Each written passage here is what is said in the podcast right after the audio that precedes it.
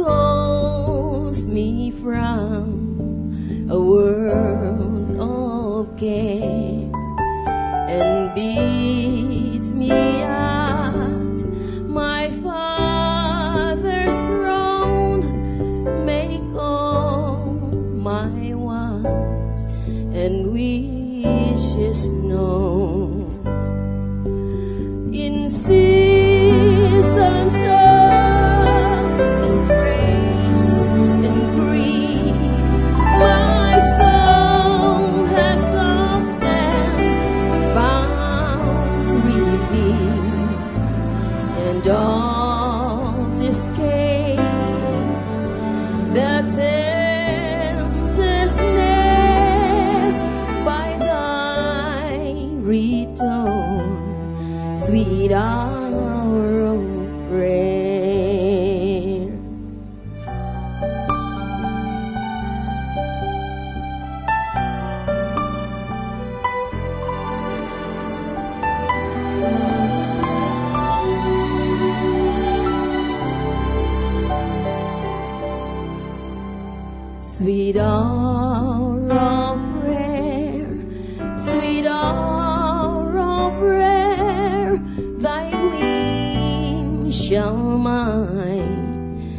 mine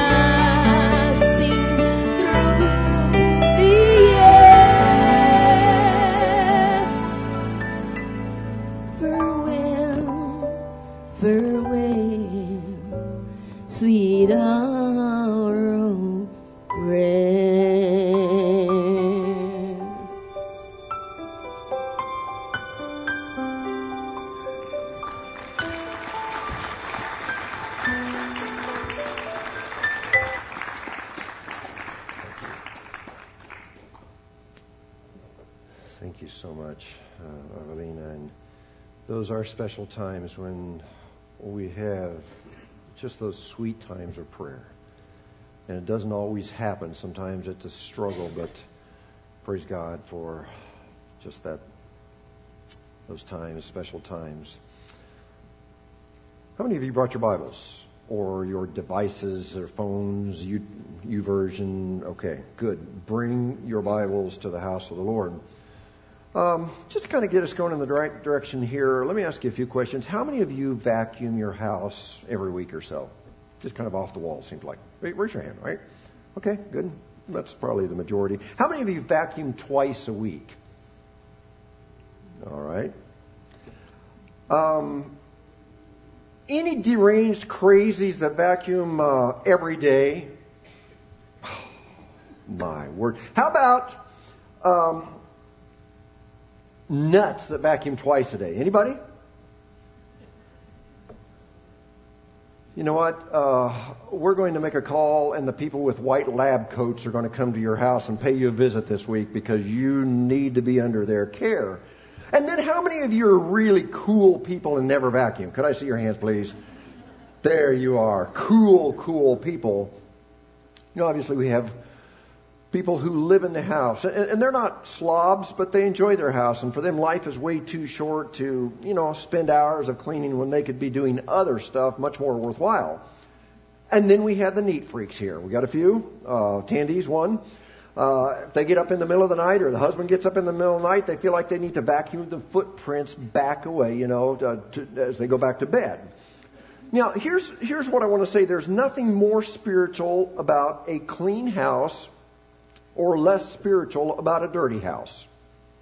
You know, the, the phrase that our mom used to quote us, remember, cleanliness is next to godliness. How many of you have ever heard that? How many of you have ever quoted that to your kids? You're lying because that's not in the Bible.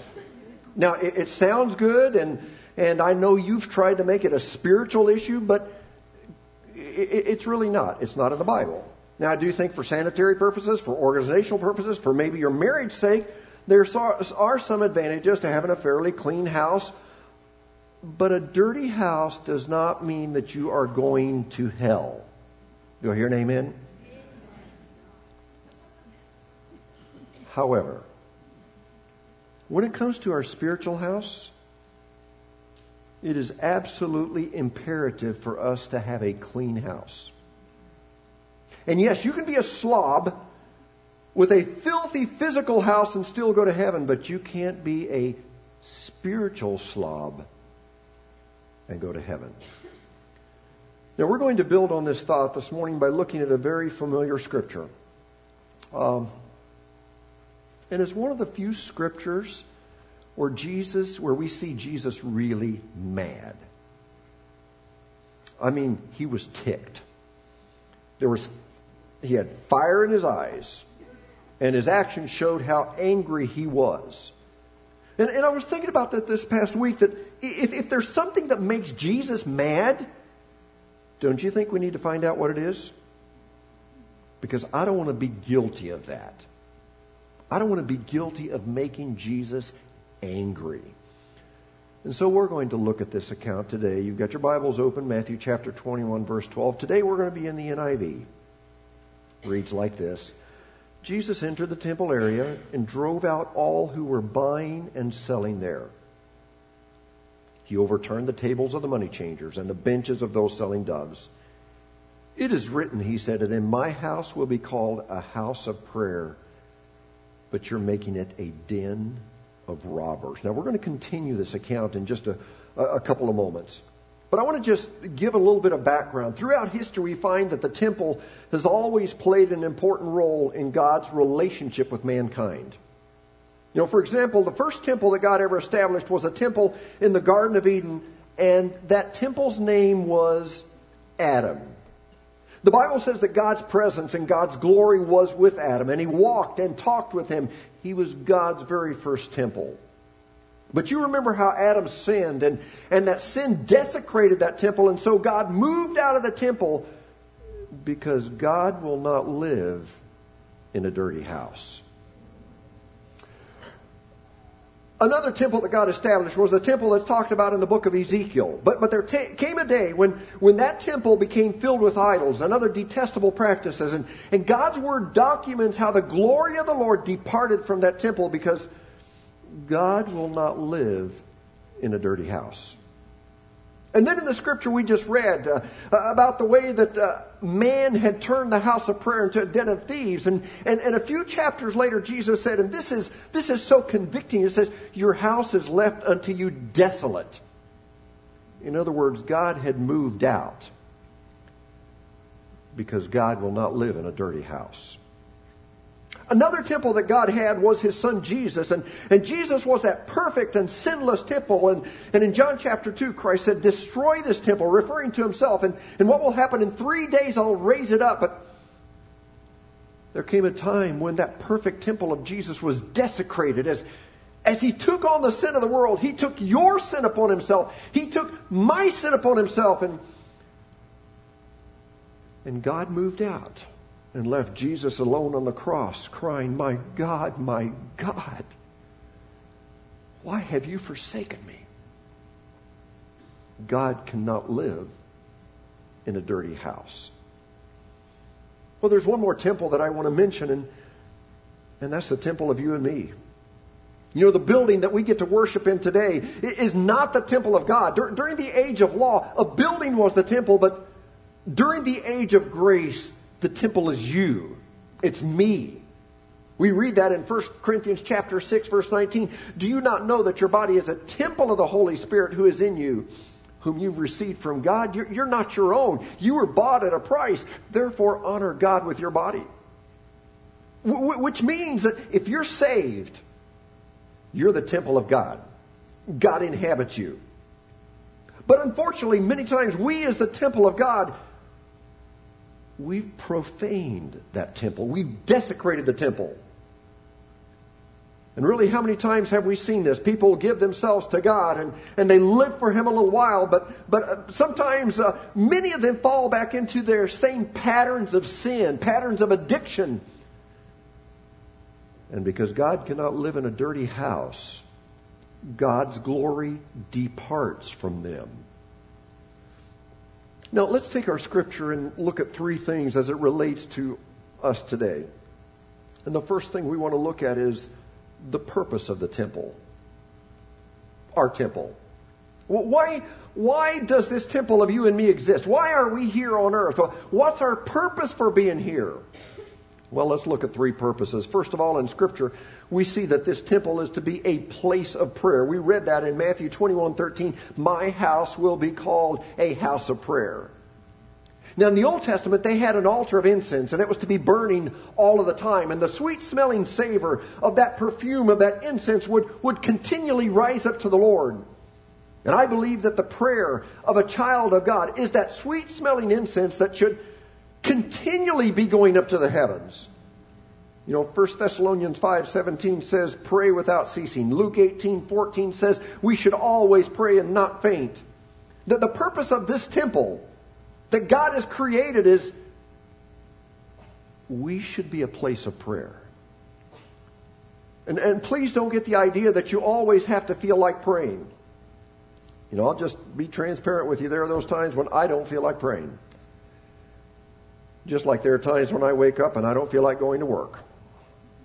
You know, I love what I do. I thank God He's allowed me to work here. I'm not one that hates what I do. Um, but, but there are times when I don't feel like going into the office. Uh, anybody relate? Anybody, be honest, you just don't want to go to work today or tomorrow or whenever. Um, now, do you go anyway? Of course. You don't say, well, if I went to work today, since I don't feel like it, then I'd just be a hypocrite, so I'm going to stay home. But why is it that we say, well, I don't feel like praying today, so if I prayed, I would be a hypocrite? Or I don't feel like going to church today, so if I did, that would just make me a hypocrite. You know, our feelings should not dictate what we do. And so this temple of you, this temple of me, even though we don't feel like it, it is still to be a place of prayer. As a matter of fact, I think it pleases God when He looks down on us and says, There's my child. I know he's tired. I know he doesn't feel well. I know he has a headache. But there he is praying. I believe that pleases God. Okay, so the first purpose of our temple is we are to be a place of prayer. Secondly, the second purpose of the temple is we are to be a place of healing. Read that in Matthew 21 14. The blind and the lame came to him at the temple and he healed them. You say, well, does that mean that if I'm right with God, that I'm going to have the gift of healing? Yes. but not necessarily like you think. Understand that all of the examples in the Bible are illustrations of greater spiritual truths. Yes, Jesus did heal the blind and he healed the lame, and, and, and, there are times of healing today, but the Bible says in John 14, 12, I tell you the truth, anyone who has faith in me will do greater things than these because I'm going to the Father. So God says if we abide in Christ uh, and Christ in us and we have faith, then we can do even greater works than these acts of healing. Now, what's a greater work than opening blind eyes? It's opening people's eyes to Jesus Christ. What's a greater work than healing twisted limbs? It's helping people walk with Christ. And I, I want to say something, and don't misunderstand me. I'm not trying to be uncaring. Because yes, God does heal physically, and that's amazing. Avelina testified to that. That's amazing. But I would rather lead a soul to Jesus than to heal a blind man any day. I would rather lead a soul to Jesus Christ than to heal a cripple any day. And I'm not discounting physical healings. But I want us to understand that miracles of grace are much greater than miracles of glory. And so when there is a physical healing, praise God. But when there is a spiritual healing, that's of eternal consequence. And so you and I are to be places of power where we help bring sight to those who have been blinded by Satan and to where we help those who have been crippled by sin learn how to walk in the Lord Jesus Christ. Well, thirdly, the temple is to be the temple of you and I. We're to be a place of worship. We continue our reading, verse 15. But when the chief priests and the teachers of the law saw the wonderful things he did, and just try to imagine, and the children shouting in the temple area, Hosanna to the Son of David. You know, the chief priests, they were indignant. Do you hear what these children are saying? They asked him. Yes, replied Jesus. Have you never read, From the lips of children and infants you have ordained praise? As his temple, our praise and our worship should continually be ascending up into the heavens, beginning with the lips of children and infants. I, I was so thrilled this morning. I just have to tell you this. Uh, Dalton Hicks is, what would he be, four years old or so? He is just a bundle of energy. And, and Serena was telling me, his mom was telling me this morning, um, just about Dalton praying for a situation in our lives. And and this is kind of crazy, but it just to illustrate how, how kids, sometimes they get it, and, we adults don't get it. Um, back about a month ago, I was, I was mowing my dad's lawn, and, and I saw something go scurrying through the grass, or, or try to scurry, and I thought, well, there's a, there's a little rat or a mouse or something, a, a field mouse, or, and, and as I got up closer, uh, I realized it was a squirrel, a little baby squirrel. And uh, he was doing his best to get away from the mower. And so I, um, he was struggling, so I shut off the mower and got off. And, and, and I saw that his, his brother or sister uh, was dead there. And, and uh, this guy was, um, wasn't dead, but he was close. He couldn't, uh, he, he couldn't walk right. Uh, his, uh, his back legs, looked like we were paralyzed, and so he was just dragging himself, trying to get away. And and so, uh, you know, I had had pity on this poor squirrel, and and um, so I uh, I scooped him up and I, I, took him home, which ended up being a mistake because. Um, you know, generally when I do a, a project like this to try to help an animal, he's dead in about two days. And um, I, I the touch, I think. Uh, but anyway, this little guy, he had a will to live. And uh, so here we are going on a month, and we've still got this squirrel that uh, Jace named Mr. Mr. Nibbles. And, uh, you know, Mr. Nibbles is, he is cute as a button. And uh, would you believe Mr. Nibbles has bonded with my wife? And uh, we put in a, a, um, uh, one of these little beanie, uh, no, no, what, what are they called? Beanie baby, a, a robin, a bird of all things, uh, about the same size, and, and he thinks that's his brother or sister or mom or something, and they are best buds. They play all day long. He rolls around, and but anyway, Faith goes out there, and that squirrel just lay on his back, lift his legs, want to be rubbed on the tummy, and Faith will hold it, and it'll just kind of nibble and get the salt off of her skin, and and uh, the worst thing about it is it loves our pecans. And so we're about to go broke feeding away all of our precious pecans. Uh, but, but anyway, the whole reason for this crazy story is that Dalton came, it was in the first day or two after I, we'd, I'd gotten it from, from Dad's yard. And, uh, you know, he, he saw it, and of course it's still paralyzed. It just drags the, the hind end along. And, and so Dalton took it seriously and he started praying for Mr. Nibbles. And, and Serena said, you know what? This boy has prayed for this squirrel so faithfully. Now he's still paralyzed in the back quarters, but th- it, this is the way it is. They get it. You know, when there's a need like this, even if it's a silly little squirrel, here this four year old boy knows what to do he prays to our Heavenly Father who loves every being on earth.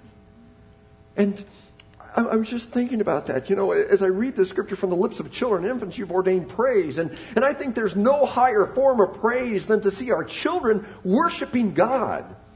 And so I, I pray that those of you, uh, those of us as parents and, and, and grandparents, that we will instill in our children from birth about worshiping God.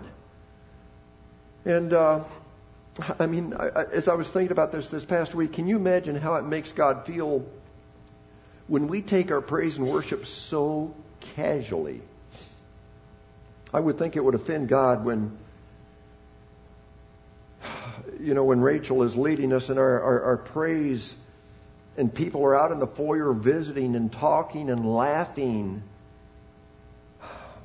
I, I, I, would think it would be highly offensive to God.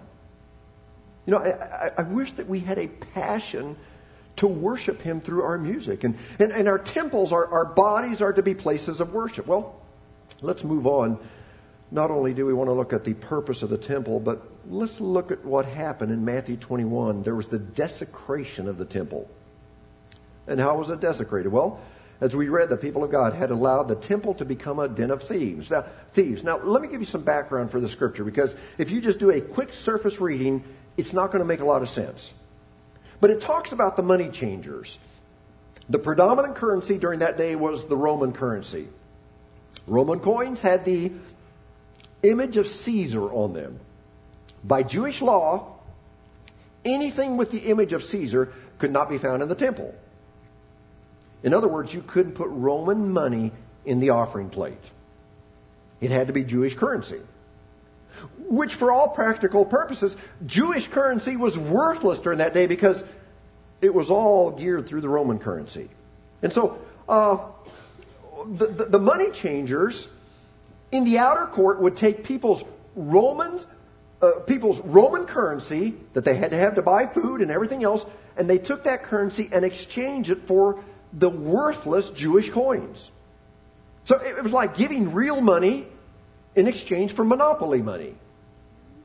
And, and, and, the money changers were making a killing off that business because the Jewish people would, would, would take the Jewish coins, put them in the offering, and, here's what would happen. The leaders of the temple would get the money from the offering, take it back out to the outer court, so those money changers could again exchange that money for Roman currency.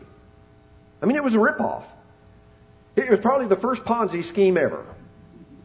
I mean, it, it, was like a pyramid scheme, and, and they were scamming people in the house of prayer. And, and the money that was supposed to be used for God's glory was being used for man's greed. You say, well, how does that apply to us? Well, again, we're a temple of, God, of God, of the Holy Spirit. And, and as a temple of God, we exist to give glory to God. And I want you to listen to this. Anytime we allow sin to come into our heart, then we're desecrating the temple. would you just nudge your neighbor and say, This is going to get close to you? You want to do that? Just anytime we say a four letter cuss word, we desecrate the temple.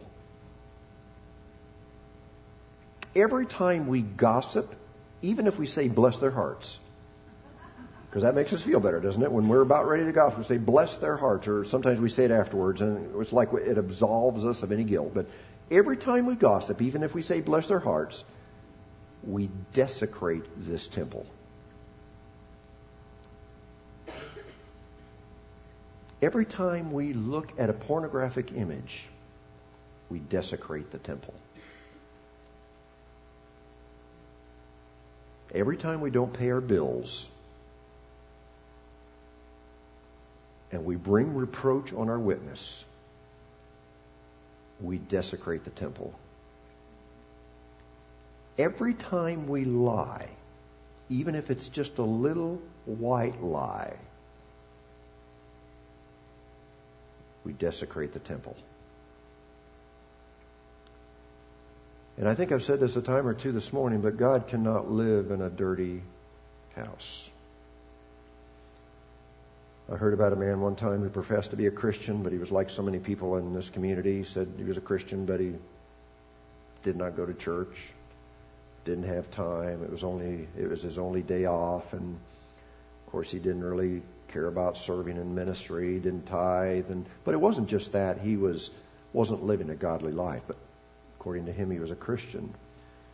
And someone once asked him about it, said, You call yourself a Christian, but you don't live it. You don't live like a Christian. He said, Oh, you don't have to do all of that to be a Christian. He said, The dying thief on the cross turned to Jesus and said, Lord, remember me when you come into your kingdom. And uh, Jesus said, You know, this day you'll be with me in paradise. And the man said this guy on the cross was never baptized, he never tithed, he never went to church, he just trusted God, and went straight to heaven. He said, That's what I'm going to do. I'm going to bypass all this other nonsense. I'm going to go straight to heaven when I die. And, his friend said to him, There's a big difference between that man and you. And the difference is that that man on the cross was a dying thief, but you, sir, are a living thief. Because a man who says, I belong to Jesus, yet does not live a godly life, is stealing from God. He's trying to take shortcuts. And so before we move on, can I just ask you? Can I be really be blunt this morning? Are you desecrating the temple of God? Have you profaned it by allowing sin to be in the temple?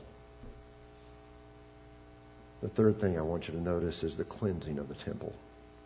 What did Christ do to cleanse the temple? Well, we're going to get a parallel account. You understand that there are four Gospels Matthew, Mark, Luke, and John.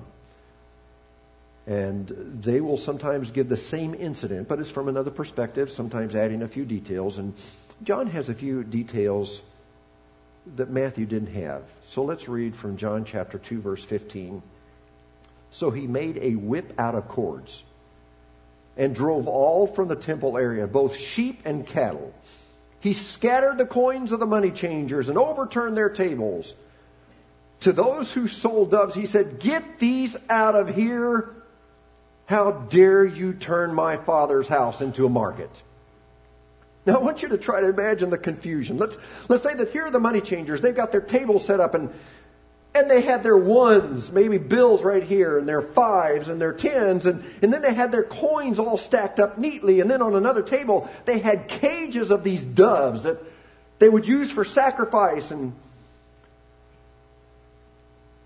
and all of a sudden, Jesus goes in there. He turns those tables over. He opens up the cage, and out come the birds. And so the birds are flying, the money's rolling, and Christ, the God of order, has just made a mess out of everything, and he's mad.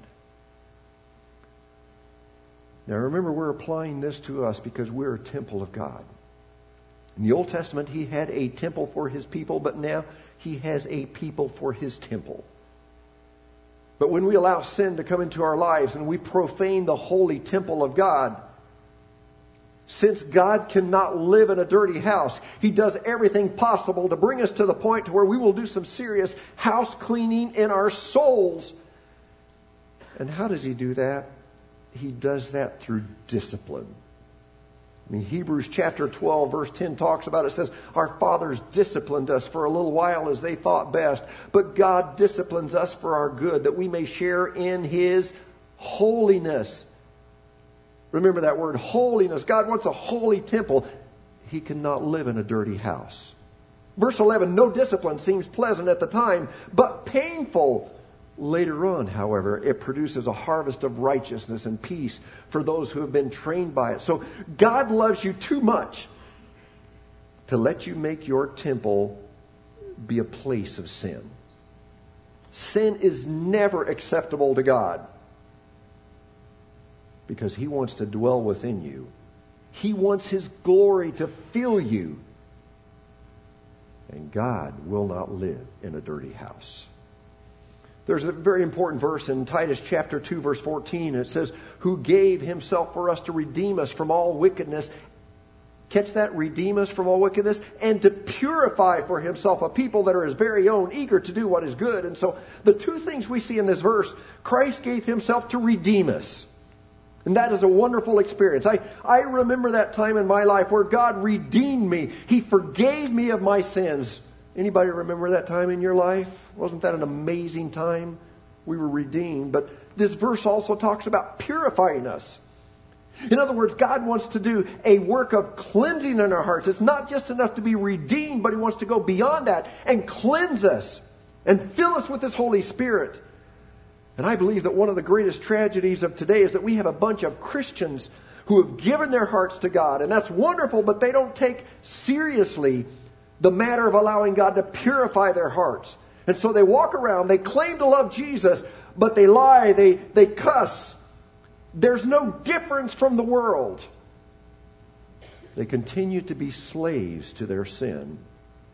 And instead of emphasizing God's grace that can make them overcomers through Christ Jesus and purify them, what they emphasize, well, we're all sinners and, you know, we'll sin every day and we're still cloaked in the cloak of, of human flesh. And let me just say, I don't believe the Bible teaches perfectionism. But I do believe with all my being that the Bible teaches purity. And when we do not live lives that are pure, God is grieved with our sin. He's not okay with sin. And God will not and cannot live in a dirty house. One of the most tragic stories in the Bible, I think, is found in, in the book of Ezekiel. And if you've been in church, you probably heard this. Some of the old time preachers, they used to really preach on this, and I think probably overused it, and they try to scare people, and so I hesitate to use it, but I think there's a very powerful lesson here. I briefly referred to this scripture at the beginning of my of our lesson.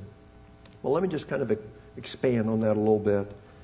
And the background for this account could be summed up by one verse, Ezekiel chapter 12, verse 2. It says, Son of man, you're living among a rebellious people. That was describing the people of that day. It says, They have eyes to see, but do not see. They have ears to hear, but do not hear. For they are a rebellious people. Remember, that's the setting for the scripture that we're about to get to. And listen to how God responded to that rebellion and that disobedience. There's a progression. We go to Ezekiel chapter 10, verse 4. And I want you to really track with me on this. It says, Then the glory of the Lord rose from above the cherubim and moved to the threshold of the temple. Now, let me just explain. In the Old Testament, God's glory was to be in the temple. That was a place. When you went into the temple, you, you were supposed to feel God's glory because God inhabited the temple. But as God saw the disobedience of his people, his glory began to depart. And, and this verse says that it went from inside the temple to the threshold, or it went to the door of the temple. Well, let's skip down 14 verses. Notice the progression. Verse 18. Then the glory of the Lord departed from over the threshold of the temple and stopped above the cherubim. While I watched, the cherubim spread their wings and rose from the ground, and they stopped at the entrance to the east gate of the Lord's house, and the glory of the God of Israel was above them. So the glory of God went from inside the temple to the doors of the temple, now to the east gate, which would be the outer court of the temple. See what's happening? God is grieved by the sin of the people, and he cannot live in a dirty house, so he's departing. Understand that generally God doesn't all of a sudden just leave a church or leave a people. It's a gradual process. And many times we don't even realize it. But look one more time in verse 23.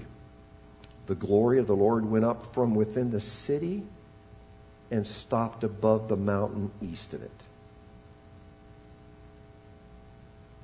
Temple, threshold, outer court, and now a mountain away from the temple. Because God cannot and will not live in a dirty house. His glory slowly lifted from the temple of the Lord and from the people of God. I don't know what that uh, I don't know what that does to you, but that scares me.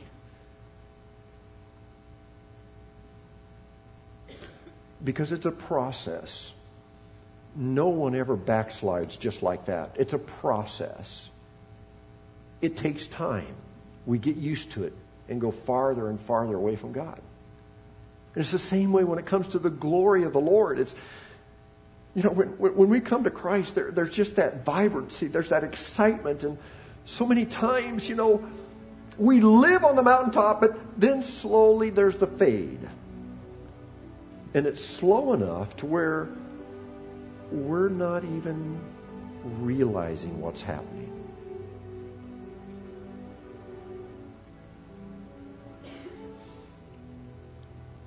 In my office this past week, I began just praying. And I prayed that God's glory would rest on me as your pastor. I don't want God's glory to depart from me. But then I also prayed that God's glory would rest on you individually as the people of God. I prayed that there would be such a strong sense of God's presence upon your lives. But then the third part of my prayer was God, would your glory, would you allow your glory to rest upon this church? I mean, those of us that congregate together, we call ourselves part of this local church. God, would you allow your glory to just fill this place when we come? I remember when the dedication of the temple took place, Solomon, the glory of the Lord was there so strongly it said that the priests and the Levites, they had to step out of the way because God's glory was front and center.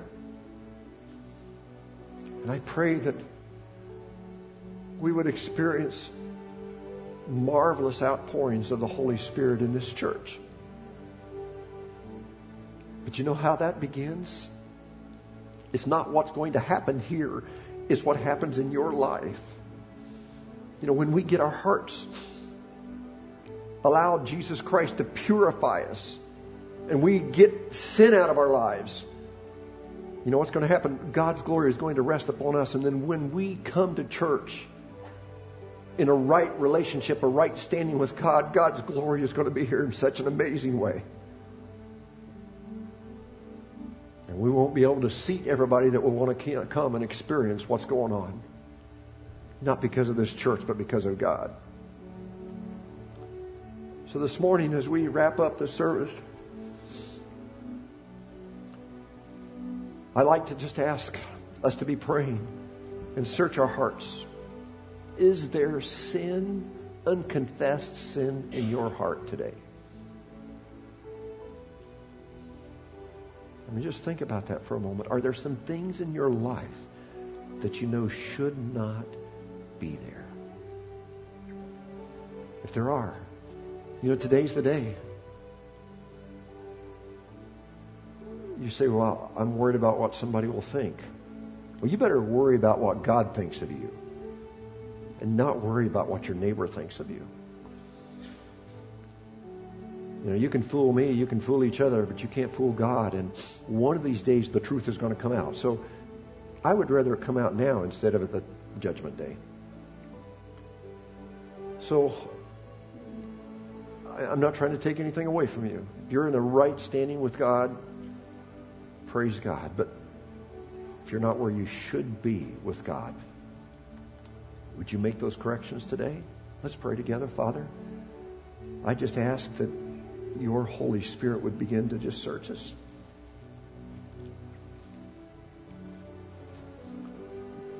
Father, I pray that there would be something that would resonate within us.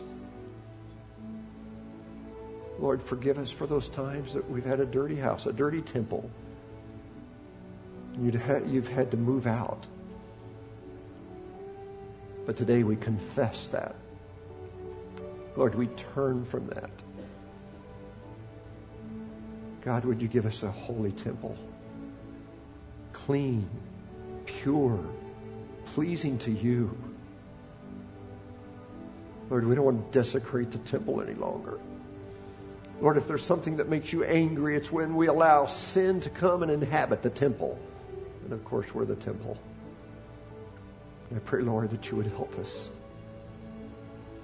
to be clean before you. Pray this in Jesus' name. Heads bowed, eyes closed. Is there somebody that would just be transparent say, God has spoken to me today, Pastor. Would you just pray for me? Thank you. I see your hand. I see your hand. Many, many hands. Thank you for being honest. I'm going to ask you just to stand. Maybe there's some of you that would like to come forward. There's nothing magical about coming forward, but if God is speaking to you right now, why would you wait? If you want to just come and kneel and say, God, here I am. I confess, I pour myself out before you. I want my temple to be clean and pure. Many hands were raised, and this doesn't mean that you're not serving God. Not at all. This just means that you want more of God and you want to make sure that you're clean. Anybody else? We've had a few come, and I would invite you to come. If you raise your hand, why don't you go ahead and just come and take this opportunity to make sure that you have given yourself completely to God. Someone else. Just obey the Lord right now.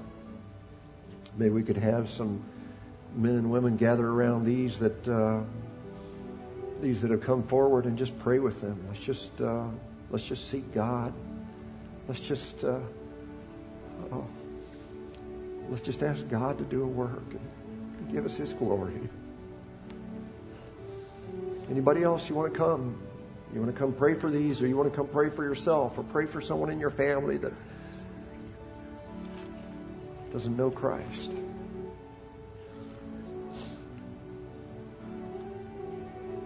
Oh Lord, I thank you just for your presence. Thank you for your goodness.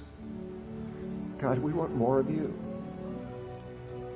Forgive us for those times that we've grieved you when we've been casual with sin in our lives and careless. Forgive us, but cleanse us, Lord. Help us now to be able to just,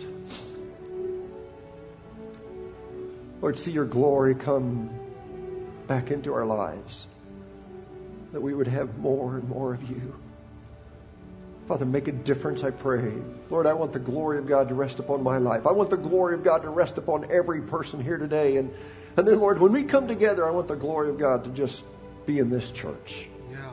Lord, that it would be just kind of an atmosphere that's electric with not emotionalism, but the glory of God. Lord, make us different this week as a result of your Holy Spirit speaking to us. Father, I thank you so much. I pray this. In your name, one more thing, Lord, for those many hands that were raised, didn't come forward, that's okay, but I pray that they would find just a quiet place today and seek you. God, help them to seek you because your word says that if we seek you, you will be found. Go with us, I pray. I ask this in the name of Jesus, our Lord and Savior. Amen. I would ask you uh, not to be visiting here. We want to continue to pray with these here and give them an opportunity to seek God. You can do your visiting out there, and thank you so much for coming. You're dismissed. You've been listening to the Sunday morning message broadcast from Church of God Holiness in El Dorado Springs. Our messages are archived at www.eldochurch.com or to order compact discs or DVD videos of the messages, call the church at 417-876-2200. Thank you for listening.